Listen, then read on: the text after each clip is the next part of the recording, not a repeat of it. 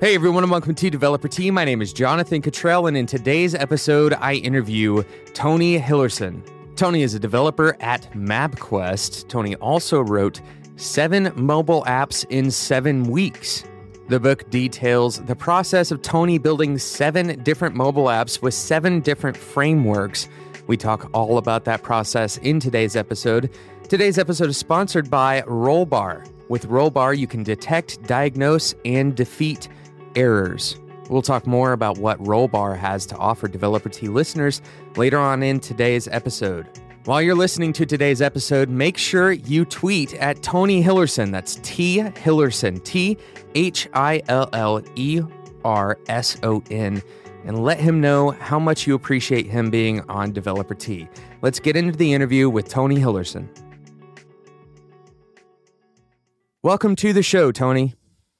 Hey, thanks for having me. This is going to be fun. I'm looking forward to it. Um, i am really, really interested to talk to you because you are the author of one of my favorite concepts of books, uh, specifically the Seven in Seven series. Uh, first, I want you to talk about what inspired you to write the book. So this this this book, this particular instance of, or in the series, the Seven in Seven series, is called Seven Mobile Apps in Seven Weeks and I'm right there with you. I I would have never expected to be one of the authors of one of the seven and seven books because it's really a uh, it is it's the perfect concept I think for that type of um, for for that type of medium. It's uh, um, the the idea of polyglot a polyglot program polyglot programmer and the the format of diving deep into a couple different features over uh, three days is kind of for anybody who's not not familiar with the the series. Um, three days uh, spent diving deep into the features of, of, of, a language or database platform, or in or in this case, a mobile platform like iOS, Android, React Native, um, and then seven of those stacked up um, really lets you do um, a comparison of the different technologies involved, and also um, work at your own pace and then also have a springboard to go forward and, and continue on um, with your investigations after that. So um, I guess the question was, um, where did I get the concept from? I think I, w- I was already primed to like to see the the world in through that lens when thinking about um, developing a uh, um, like some material about comparing uh, technologies and and then put that together with uh, me working with multiple mobile projects over the years, um, having to answer the question, uh, you know, which platform should we develop for first? How should we um, think about platform X compared to the one that we would rather develop on? Usually, that was, hey, let's let's start on iOS and then think about Android after, um, and then also clients wanting to cut down on cost they thought by by um, using a cross-platform technology instead what are the trade-offs there?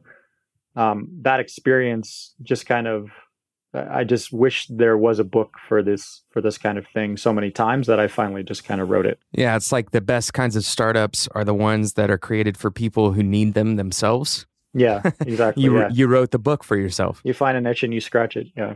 Yeah exactly. It's the same reason i created developer tea so uh, I totally uh, understand that motivation.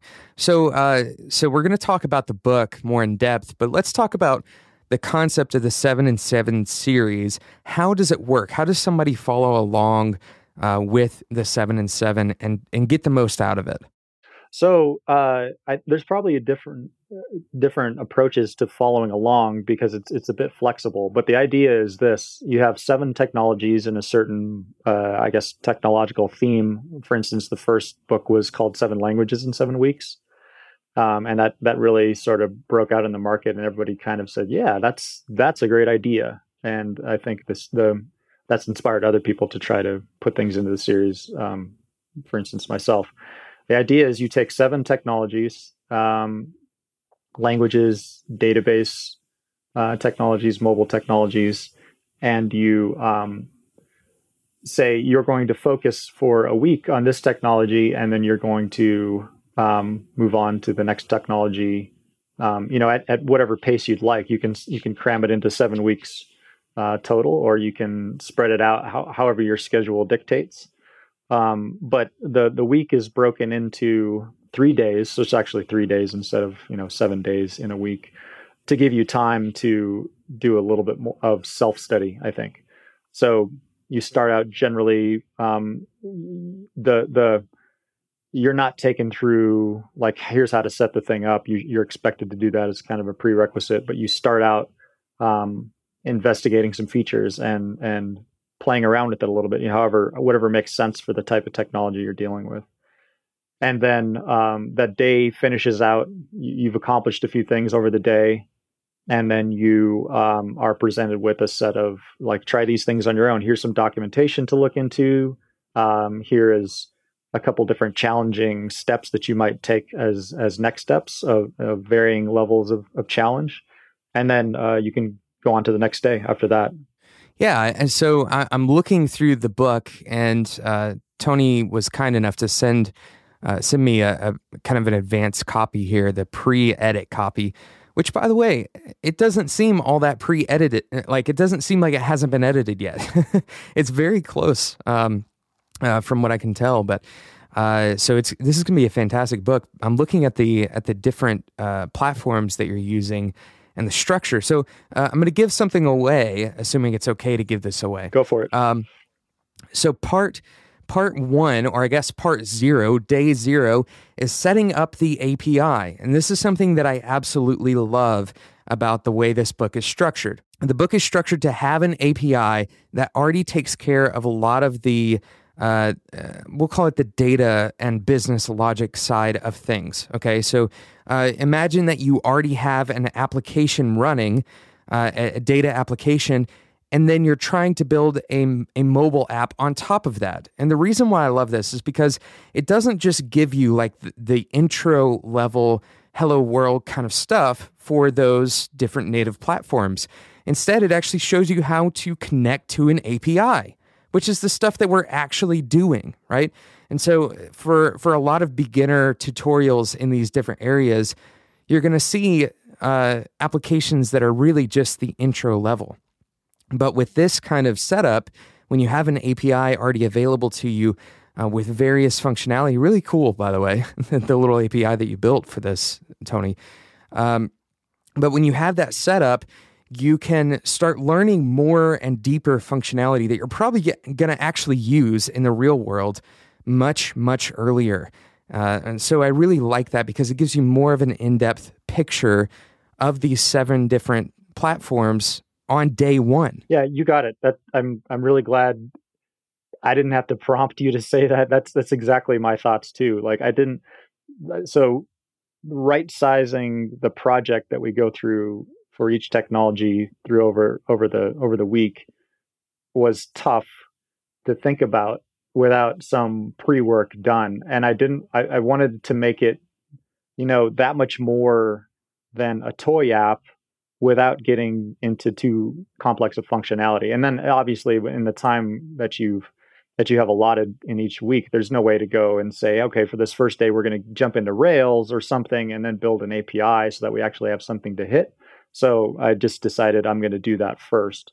And exactly like you said, um, that gives us the opportunity to not only play around with um, code on the client, like we're going to build some views and we're going to see how view um, hierarchies work and navigation work on these platforms, but we're also going to make some web requests because everybody's got to do that. So I wanted to go through, you know, here's some points that I want to hit on every platform what does your day what is your day going to look like um, when you're when you're out and developing in this this technology afterwards you're going to have to pull down data from the web and you're going to have to transform it from json into native objects and you're going to have to um, figure out the the right way to to pull that down and accomplish all of that and then put it on a screen so um, that's kind of uh, that that that activity is going to take place on each of the seven platforms that's so key. I feel like this is something that is underserved um, in in the tutorials and really sometimes even in the platform itself.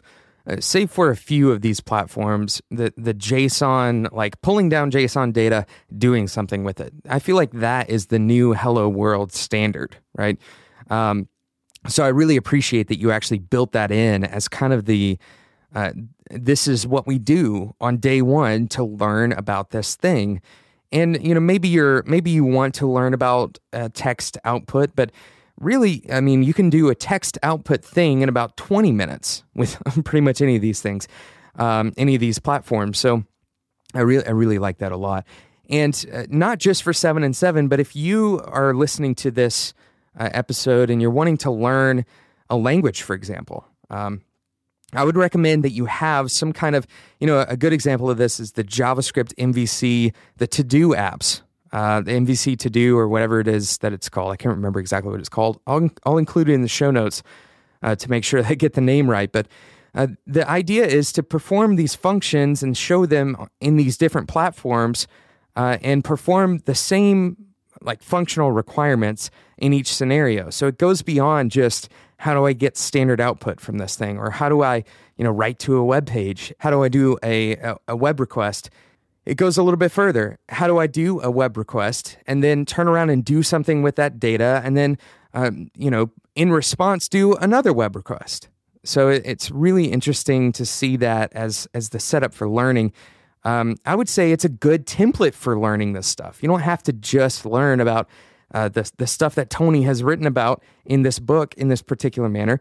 Set this up as a way of learning for yourself and see how it works. Yeah, I think so, and I think you know, um, those day to day problems that you have to solve might vary a bit from, you know, I, am just pulling data out of a database and putting it onto some sort of view, or I have to solve some more computer science types problems in my day to day job. But there's there's some core set of those things that you're gonna have to do no matter what language it is. Um, you know, you, you might ask around. I guess I think that's a good that's a good good way to come up with that list. Like, what should I do when I'm kicking the tires? Not just mm-hmm. like write hello world, but what what should I do that I'm going to have to do with this this technology in my day to day job? Am I going to have to, uh, you know, am I going to have to mangle text? What does it look like to to do regex in in this technology? What does it look like to make a web request, like we've been talking about? Those get a list of those things and keep them handy for when you try out a new technology. Yeah, I mean, uh, this is why I recommend going and actually building a project with something when you're trying to learn it. Build very small things with this stuff, but build something that's actually functional, that has a suite of features. So then you can see how, you know, let's say you have multiple classes, for example, or multiple uh, models in your in your app or whatever it is. Um, but you don't need like a, an entire structure. You need a few things that interact with each other. You need a few features that impact other features so you can see what is the structure of this code. Um, and, then that gives you an idea of what it looks like to continue building features on top of that. You know, have more than one view, for example. That's a really simple rule of thumb. If you're trying something else that's like a framework, for example, uh, you need to have more than one view to see what it means to create multiple views in that particular uh, framework. Yep, exactly. And and think about separation of concerns like like following an MVC pattern or something like that instead of where you might end up in a tutorial program like let's just shove it all in the view controller type thing um, and, and, then you're going to get an idea of what the language is like I'm, that's that's fine but like what where's it where's that going to break down? Uh, you know obviously that's not going to scale. What are you going to do next? How, what do people do to solve these kind of problems? Are there patterns out there you can you can look for and then and then stretch it a little bit. This is probably one of those problems that's that's very persistent amongst people who are reading kind of beginner tutorials uh, for MVC frameworks. For example, uh, let's say you use Sinatra, which is not necessarily an MVC framework, but it's a Ruby kind of a micro framework, right? If you read most most Sinatra tutorials, they only show that app.rb file. And I've seen a lot of Sinatra apps that are literally just one super long file. And I think the problem is people are missing the point if they do that. And people end up actually doing the wrong thing uh, if if they are just looking at the that sim, that simple tutorial about how to get started. There's that secondary scale, right? where most applications most applications live uh, one scale level up. Now, you don't need to be looking towards scaling to a million users on day 10. That's silly. Uh, but you do need to be looking to scaling your code base to make it manageable. And that's really what that level of scale is about. Is what you said, Tony, the, the separation of concerns. You know, a lot of people don't don't think about that until they're starting to get into that situation where they're trying to scale for the users. And the problem is you can't respond fast enough if your code is a mess. Yeah, you've got to think about, you know, you know your way around the code base, but what happens when two other people get on here? How are you going to split up the work? How can you have multiple streams of work? Um, adding features to this, it's you know, obviously, obviously, it's going to break if there's just one file. What what what uh, what's next beyond just like, you know, I, I don't know if you remember. I think it was XKCD. They had some. It was a it was a cartoon. Uh, okay, I won't explain XKCD. I'll assume people know XKCD. Um, but he talked about like writing a, a, program that looked up the answer on Stack Overflow and implemented it as as like the the, the development environment. Like um, I want to do this. It looks up on Stack Overflow, implements the code from Stack Overflow, and then you've got what you need. Uh, I think it was Stack Overflow influenced or uh, Stack Overflow yes. driven development. Yes, yes, that's the one. Yeah, I mean, when you get something off the web and it took you two seconds to find it or go through the tutorial, you should value it at that rate. you know, yeah, you got, yeah. You got to you have to you got to go a little bit further. It might be a specific answer that you need to interpret and and and use your your skills as a developer to go beyond. You know, just just that quick and easy answer. And Tony, I'll even go one step further. You mentioned that uh, that you know you have to worry about other people coming in that don't know your code base. Well, a similar problem is if you're like me, you work in an agency environment and you switch to a different code base for a period of time, and then you return to your own code base, and it's like a stranger wrote it, right? Yeah, what? Uh, who, so who wrote this? This is oh, it's me it was me. you go to the git blame if you're, if you're trying to figure it out. And, and the problem is, um, you know, if you haven't documented that code or if you haven't in some way followed uh, some kind of convention or pattern or something, uh, you're going to be just as lost as a, an external dev would would be. So, um, you know, it's really important to think about that stuff, especially if you're working with multiple people, and especially if you're working on multiple projects. Yep and that's part of that's part of kicking the tires on a new technology. How do I think about organizing? How how how would they like me to think about organizing this? How would the creators, or if have they given me nothing, and do am I going to need to apply some reasonable? So, so that's that's one thing I found with. Um, I've always played around with the web web technologies, but never too far onto the the the view side in it, that's that's been more on the on on on side projects and things like that. So never like production level. So every you know everything i've done there has been small and and easy to say well that, that's okay. I don't need to go too far on that. But that I, I really it really came through to me um, doing the web chapter the mobile web chapter for this book um, how there's nobody to or there's there's either nobody to tell you um, what to do, and you've got to figure it out by yourself because the platform and the technology and the tool don't really um, give you a good structure for organizing your product or your project. Sorry. Um, and or there's like a million voices telling you what to do. So you've got to because everybody's got an opinion on it because there's not really a strong way as opposed to like a Java project. It's going to end up looking like this if you pick Gradle or something like that. Mm-hmm. So yeah. you have to that's one of the things you've got to think about. Um, and, uh, you know, web, you've got to go find out what do people think about organizing or using NPM? What, what sort of uh, structure that does that sort of impose on my code? Is there a structure that people like to use? Um, are people going to be familiar with this, with this if I pick a structure and they come in on the project? Uh, or are they going to be confused and, and argue with me about how it's organized or something like that? Yeah, absolutely.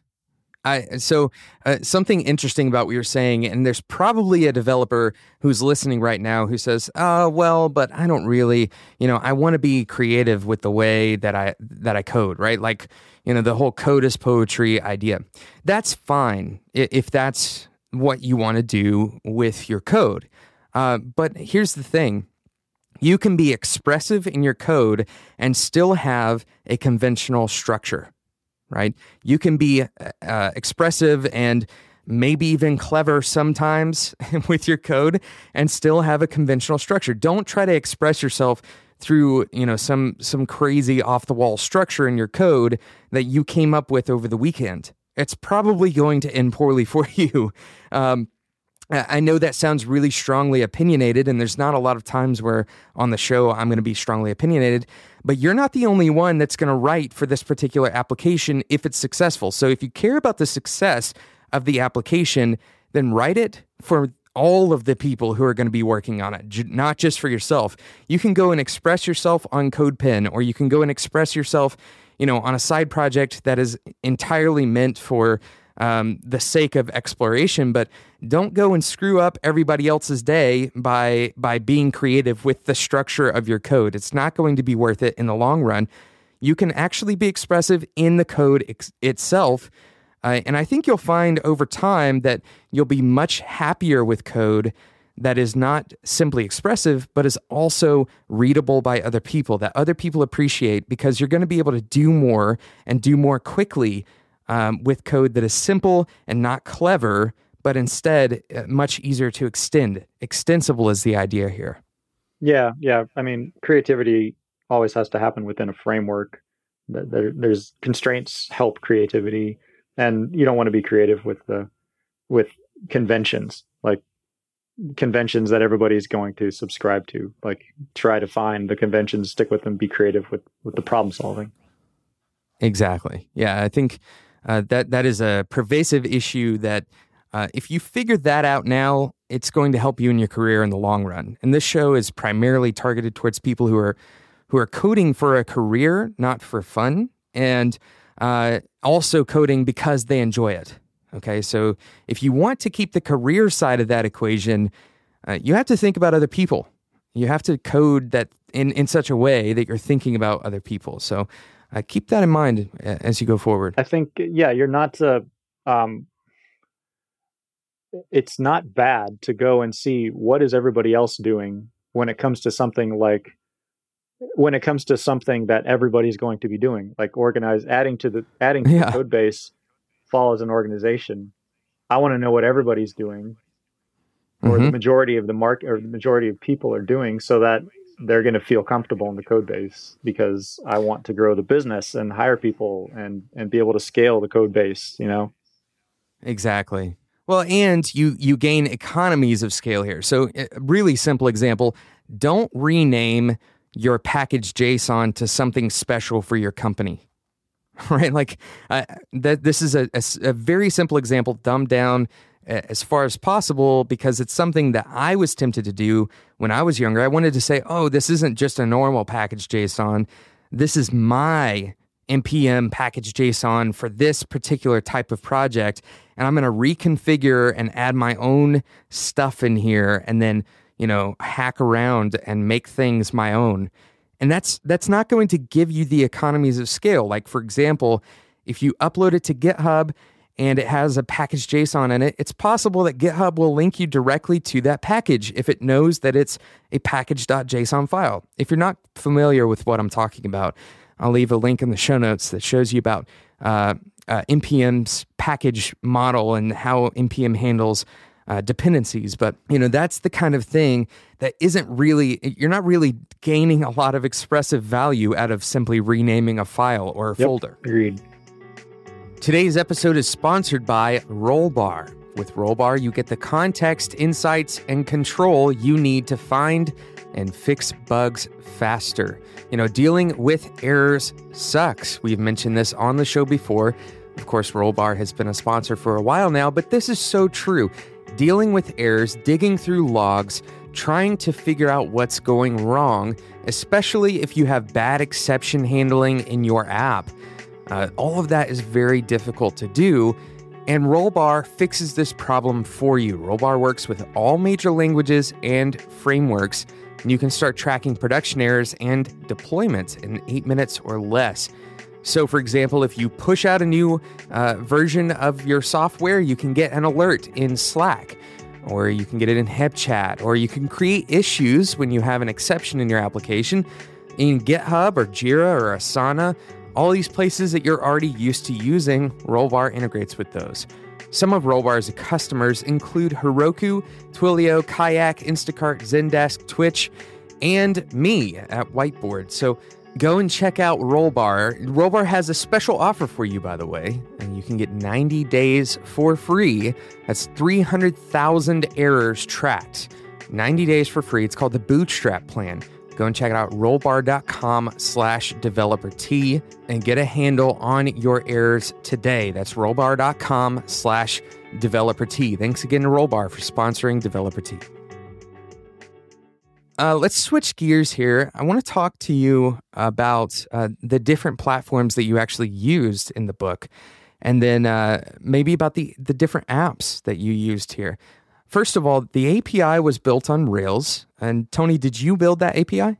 Yes. Uh, it's I I'm familiar with Rails. It just seemed like the easiest thing. I I I didn't expect people to have to get in there and change anything, so I didn't make it too. Uh, I didn't agonize too much about that choice uh, because I don't expect people to have to uh, change it at all. Although it's completely available and you can play around as much as you'd like in there yeah, it may actually end up being a good jumping off point for people who are creating APIs. Yeah, I hope they don't look at it too closely. I, just, I, I, I, solved the I, I solved the problem of of giving myself something to call from the web, basically. But sure, yeah. uh, let's see. I think there's a weather endpoint, and there uh, that provides weather through Yahoo API, and mm-hmm. and a couple of them are Yahoo APIs. Then a financial endpoint uh, that returns yeah, stock stocks. data. There's a yep. Uh, uh, I, don't have to iterate them all, but yeah, I think they might be. There's probably something interesting to find in there. Sure. Yeah. Absolutely. And uh, so so that first API is set up with Rails, and then you go on to the seven different platforms, and I'm just going to list them all, and then we'll go back and talk about the different apps that you built. Um, but the first one is probably the most interesting decision, and I think a really important statement that you're making here, and that is the mobile web. Uh, and, and you built a, a world clock app with the mobile web. And then you went on to iOS in chapter three, uh, or I guess it's chapter three, part one, chapter three. And then Android is next, Universal Windows Platform is next. Then you do Ruby Motion and Xamarin, and finally React Native and that is a wide gamut of of choices. And uh, I'm I'm really excited to read through this because uh, I'm I'm interested in each of these for different reasons and for different projects. Um, so mm-hmm. so. Can you give me just a general sense of, of the lay of the land of these different platforms and uh, you know what your experience was going through each of these? Yeah, so uh, when I first kind of had the idea for this book, it was a while ago, a few years ago. I talked ab- about this with the series editor, um, whose name is Bruce Tate. Bruce Tate. Mm-hmm. He was one of the authors of the original Seven uh, Languages in Seven Weeks.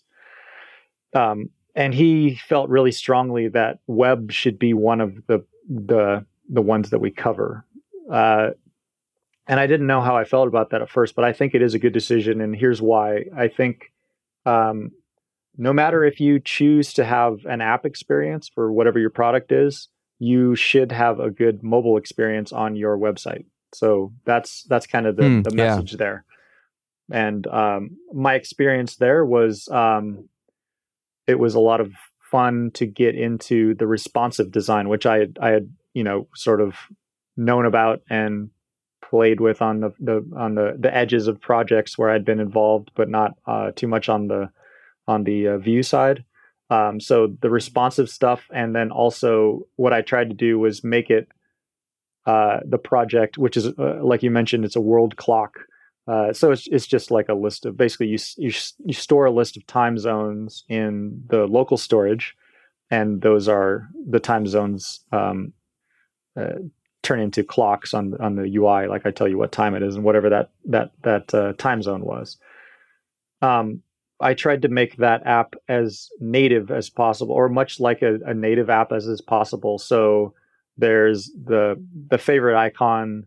I show how that turns into um, an app looking type thing when you save it to the desktop on Android or iOS, and how you can use the uh, the app manifest to store everything offline so that if you're not connected it still it has access to the local data that you've stored and all the assets are and and and library javascript uh, li- dependencies are downloaded and available offline so um, that that's that's kind of the the the direction of the app it's it's testing how far can we get this towards a, a native app like experience and yet it's mobile web that's kind of like a how to build a modern website.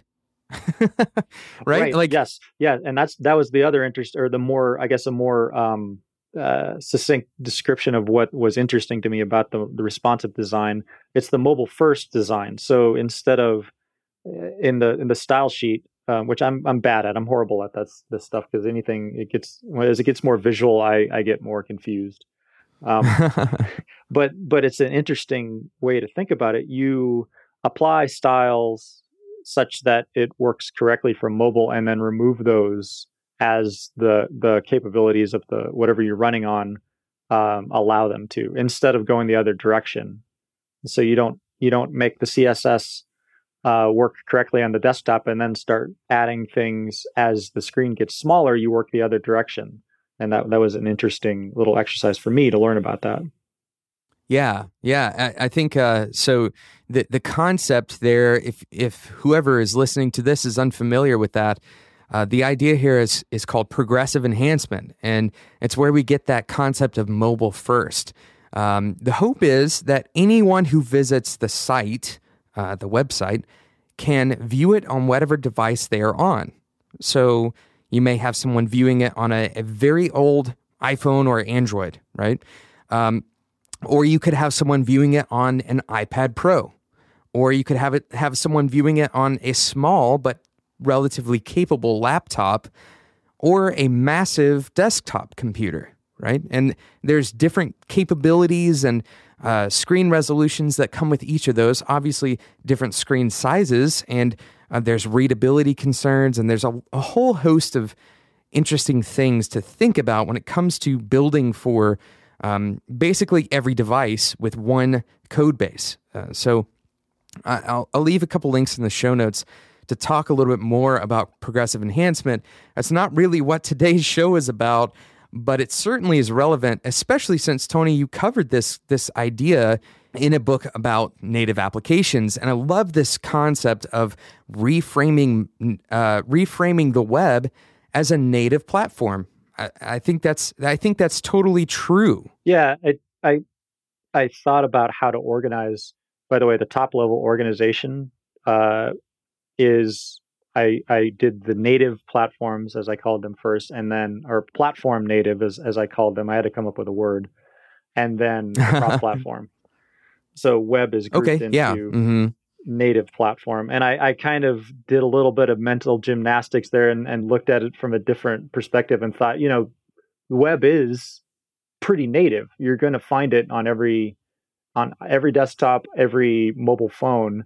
It's not what we not what everybody means when they say native all the time, but it's still there. It's going to be available. Um, so and again your your your users should experience have the best experience on your website no matter what platform what what device they're coming from yeah absolutely an interesting concept here is the idea that the native viewing device if you want to call it that for the web is the browser and so if you're performing uh, if you're performing remote queries for example you're performing a web request well, the browser is directly created for that purpose.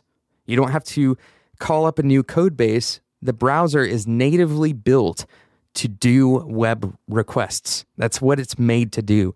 And so that in that way, it is the most native of all things uh, when it comes to connecting to the web. Yep. And I actually, by the way, built the app um, such that it's not it, it's making a, an API request to another endpoint. It's not, uh, and so then we have to you know cover cross-platform script scripting and that kind of stuff. So yes, that, I, I made it as as yep stand. I made it as yeah. You have to add the I had to, had to add the CORS header. Um, I think I actually did that with a little Sinatra app, by the way. Um, but I talk about that, and that that's that's that was the kind of the mindset going into it. Let's make this as standalone as possible, not dynamic HTML at all. Yeah. We won't go into CORS because it's kind of a nightmare if it's your first time trying to do a JSON call to fully understand what's going on with CORS. But uh, yep. certainly the book goes into a little bit of detail about what uh, cross origin resource sharing, I think, is what that stands for C O R S. Um, and and I'll I'll include a link in the show notes about that as well. But uh, that's that's really really interesting. I love the separation of the of the two concepts there. The uh, native platform or official native platforms versus the the cross platform. So uh, let's talk about the official native platforms, and then uh, perhaps more interestingly, the cross platform tools. Yeah. Um, okay. So I'll just go down the list. iOS was the next week. Um, I let's see. Here, I wanted, of course, to make this 100% Swift, no Objective C, because um, that's the new hotness, and it's also a pretty cool language. Um, it's the a- Apple recommended way, right? Yes, but but I I'm with them. It's it's a great language because it's uh, bringing it's it's an interesting language. It's bringing functional um, language. It's got a lot of functional language cred, I think, and and that is a good way to take your career. Uh, you should be if you don't understand what's going on there yet, you should try to figure it out. And it's an interesting, you know, it's an interesting mental shift that you have to make if you're coming from a procedural language. Uh, and Swift, I, uh, Swift, the iOS was the first one that I did uh, over a year ago now, and Swift through, went through a lot of evolutions. And I, I was trying to, uh, on the third day in iOS, I, I build an interest. Uh, it was an interesting sort of exercise in building uh, a web or an HTTP client um, that was a little bit more I, I used generics to um, to make it to make it um, so that you can specify what you want the JSON to turn into when you pull it down from an API in terms of a Swift class um, by specifying that as a as a as a as a generic to the call that you that you make. Like go get this web resource, and I want it to be an instance of this object or an array of this object when it when it's uh, when it comes out the other side. So that it's it's probably it's not production ready code and it only implements GET, I believe. But um, the exercise is to kind of show you um, generics are very important, not not only in functional languages, but they're very important in functional languages. Type types are very important in functional languages. So here's how we can use them to our advantage, and and and uh, that's that's sort of the the I guess I don't know the capstone day um, uh, bit of the iOS project. And that is that that's a weather application, by the way. So it pulls down data from the Yahoo weather app uh, or weather API, and you can uh, check what the weather is like at a certain address, zip code, something like that.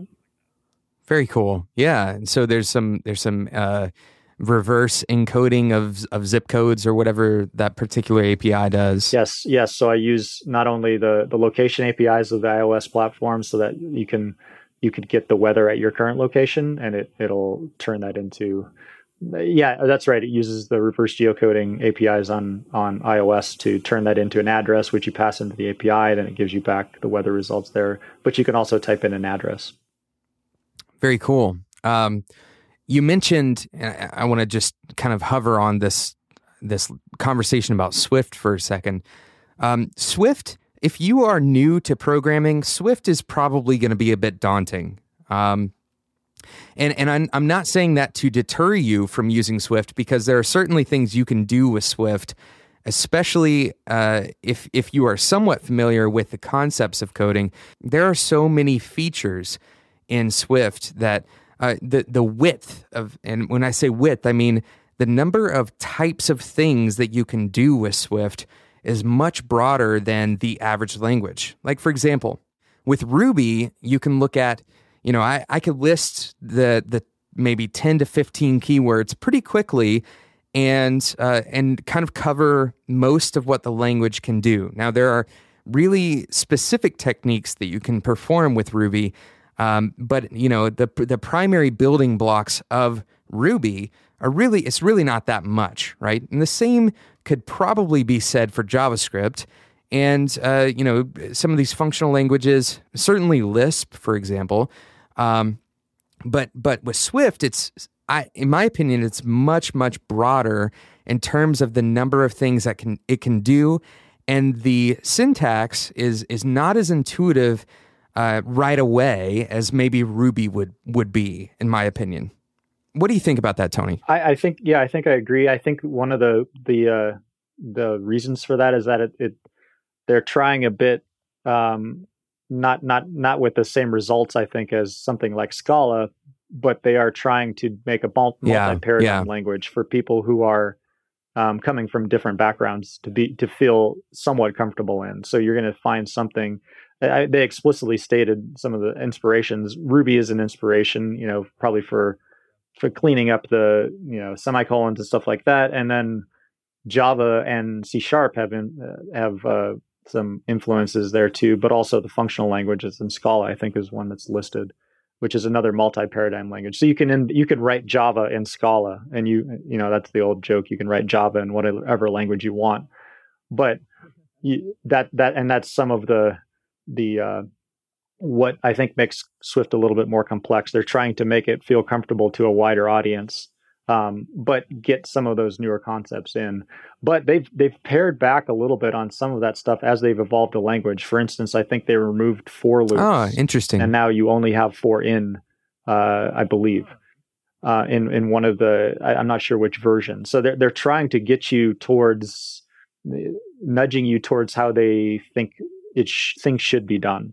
And a for loop is definitely like that's that's a procedural concept in a functional language. You don't think about that uh, it's it's not functional thinking really. So they're they're trying to like push you a little bit away from some of those things as they go on, and it's it's interesting to watch the language grow. But definitely, I agree, it is a it's a more complex language. Yeah, certainly. I'm doing a lot of studying on JavaScript, and um, there's a lot of retroactive adding of things to JavaScript that I think. Um, if JavaScript were to be designed today, it would look a little bit more like Swift, in my opinion. Um, so that so that's just some some food for thought for those of you who are trying to decide what languages or language you want to look into next.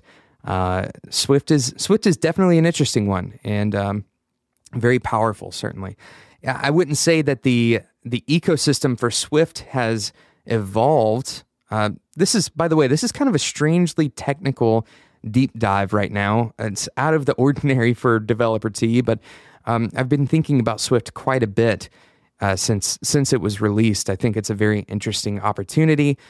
Uh, but but I'm looking forward to what happens in the open source community with Swift now that the if I'm if I'm not mistaken, the compiler is open source, correct? Yeah, it's it's uh, uh actually the compiler is. I'm not sure. I'm not sure how to answer that. It, it because Clang is, I believe, part of the the tool chain. So I'm not sure if that's the compiler or what. I'm I'm speaking a little out of turn here, but the the the Swift is open source as a language. So there's there's already been accepted uh, community um, pull requests to the language. Um, sure. Yeah, so in other words, you could you could take Swift and then do like a Swift compile to JavaScript or something like that if you really wanted to. Yeah, I'm not I'm not sure what what things have been contributed, but there are contribute contributions going in. So that's a really cool move by Apple and it's it's definitely something to watch. And and that, you know, the the possibilities are interesting. Now you can have Swift code on the the server side and then there was this announcement who knows how real it is, but but there's this rumor that Android is considering Swift as possibly a, a, a first class language on the Android platform. Ah, very interesting. Yeah, that is a, so. That's a perfect segue into uh, into the Android app that you built. It's a currency conversion app. Thank you so much for listening to today's episode of Developer Tea. In the next episode, we will dive directly into talking about that currency conversion app that Tony made for Android. Thank you so much for listening to today's episode, and thank you again to Rollbar for sponsoring Developer Tea today. With Rollbar, you can put errors in their place, and you can get up and running in just a few minutes with Rollbar. It's incredibly easy, incredibly powerful, and I use it. You should check it out, rollbar.com slash developer tea. And of course, that will get you the Bootstrap plan free for 90 days. That's 300,000 errors tracked for free. Thank you so much for listening to today's episode. Don't forget to tweet at Tony, that's T. Hillerson on Twitter.